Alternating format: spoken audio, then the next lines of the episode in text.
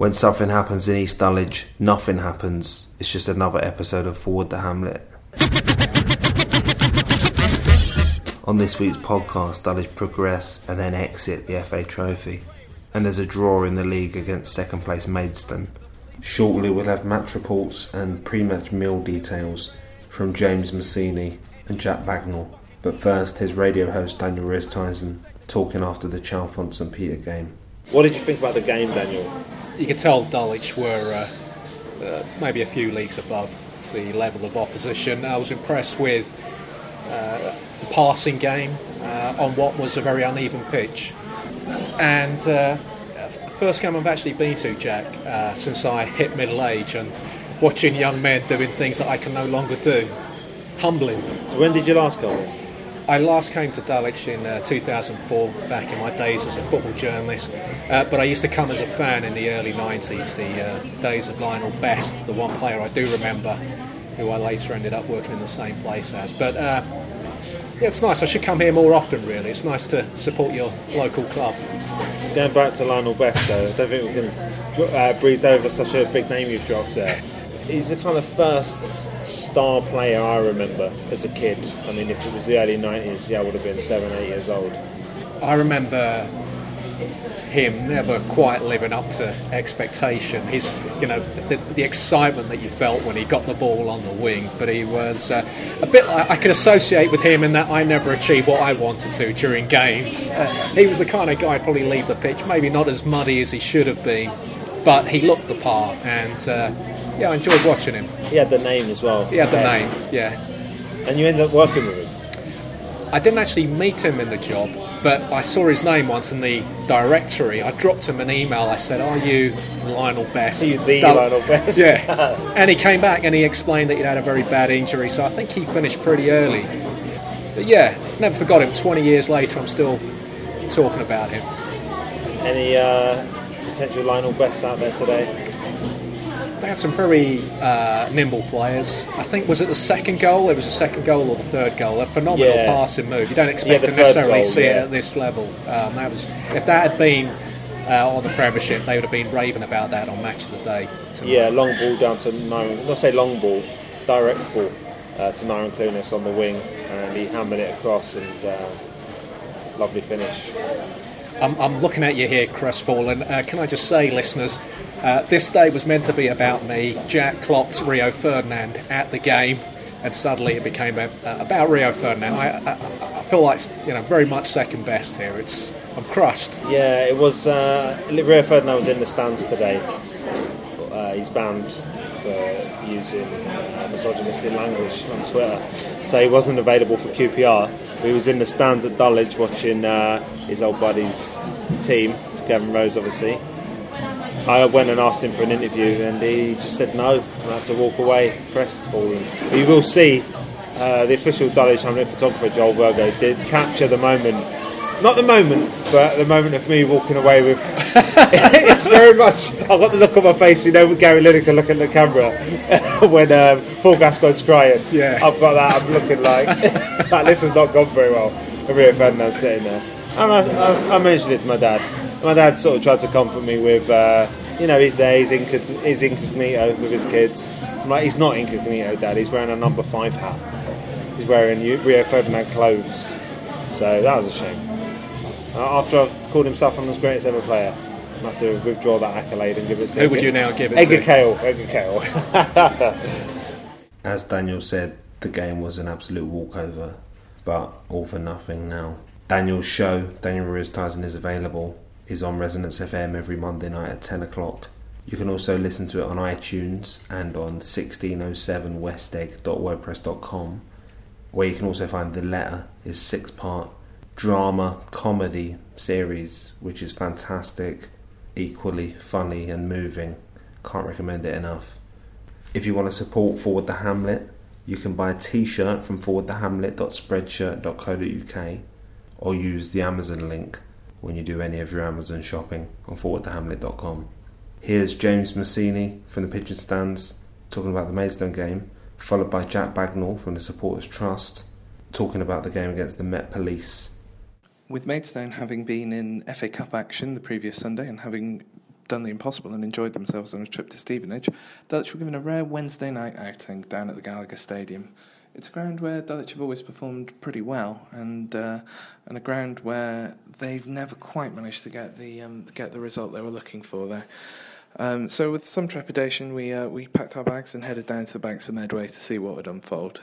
Uh, the atmosphere at Maidstone Dulwich games are usually pretty good. Obviously, since moving home, the Stones packed, uh, picked up a few thousand fans, and obviously the noise of the rabble is uh, is, is well documented throughout uh, throughout non-league these days.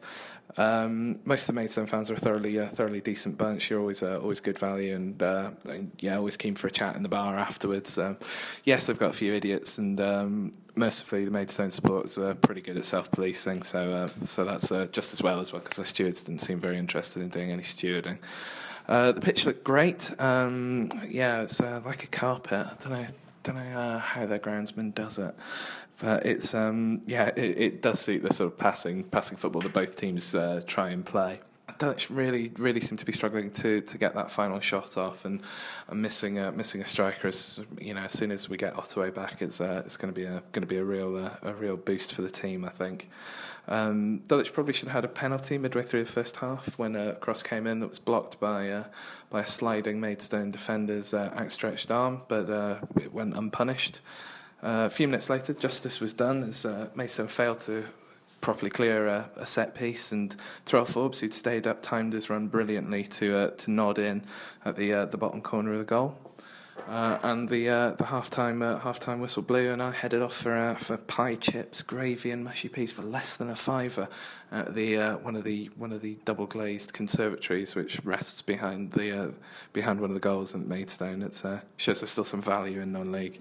second half was mostly all Maidstone. In fairness, they. Um, they they really pushed hard for the equaliser, um, getting it after about an hour with some uh, some uncharacteristic uh, bungling in the uh, in the Dulwich midfield led to a counter attack, and uh, Jay May managed to slot it away. And really, that's about the only uh, the only thing that Phil Wilson didn't stop. He's uh, for a guy who's still sort of on the mend. He's uh, he, he's looking exceptionally good and made a couple of vital saves in both halves. Um, obviously, the highlight for him came saving the penalty down to the uh, down to his bottom right. Um, which uh, which really probably wasn't a penalty. I mean, it's hard to judge from where we were at the other end, but it, um, by all accounts, um, Terrell Forbes uh, sort of clumsily brought down uh, brought down his man, but there seems to be some question as to whether it was in the box or not, and uh, and, and really how how much intent there was. But penalty was given, Forbes was sent off, and actually Dulwich got back into the game a lot more when they were down to ten men, and probably had the best chance of scoring late on when uh, when Clunas.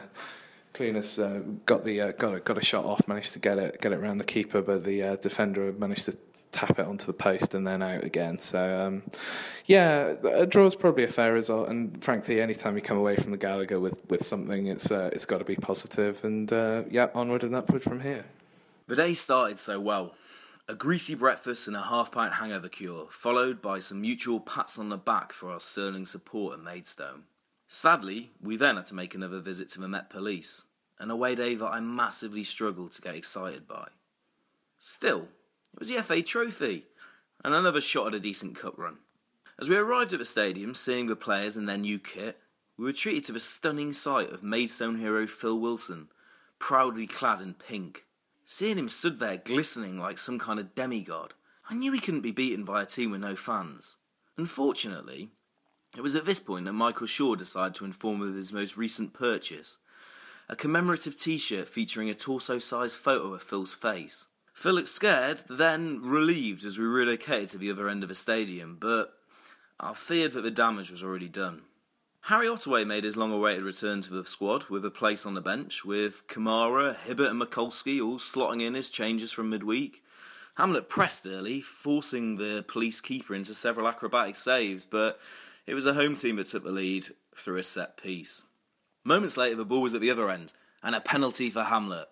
Up stepped Carew. I believe in you, Ashley, I muttered, moments before the keeper guessed right and saved. Just before half time, another free kick for the police and another goal. 2 0. The break was used for everybody to sink a quick pint and watch a kickabout on the fields behind the stadium. And then we saw it. Our possible saviour. A shed load of fog, slowly crossing the park and creeping towards our own game. As the game progressed, and clear Hamlet chances were hard to come by, the fog was becoming our best hope. The atmosphere amongst the sparse rabble began to build with various weather themed screams at the ref. Despite very nearly reaching the stage where we couldn't see Phil at the other end, quite impressive given his attire, the game survived the 90. A 2 0 loss, with a cup run dream over for yet another season. So, the rabble did what the rabble does best 25 minutes of Gavin Rose's pink and blue army to an empty and increasingly dark stadium. There was dancing, there was gin, and there were smiles. I mean, everyone knows that the London Senior Cup is where it's at. Right? You'll find our back episodes on forwardthehamlet.com and on iTunes. We're part of the Holdfast Network, where you can hear other great podcasts. Holdfastnetwork.com or search for Holdfast Network in iTunes. See you in a fortnight.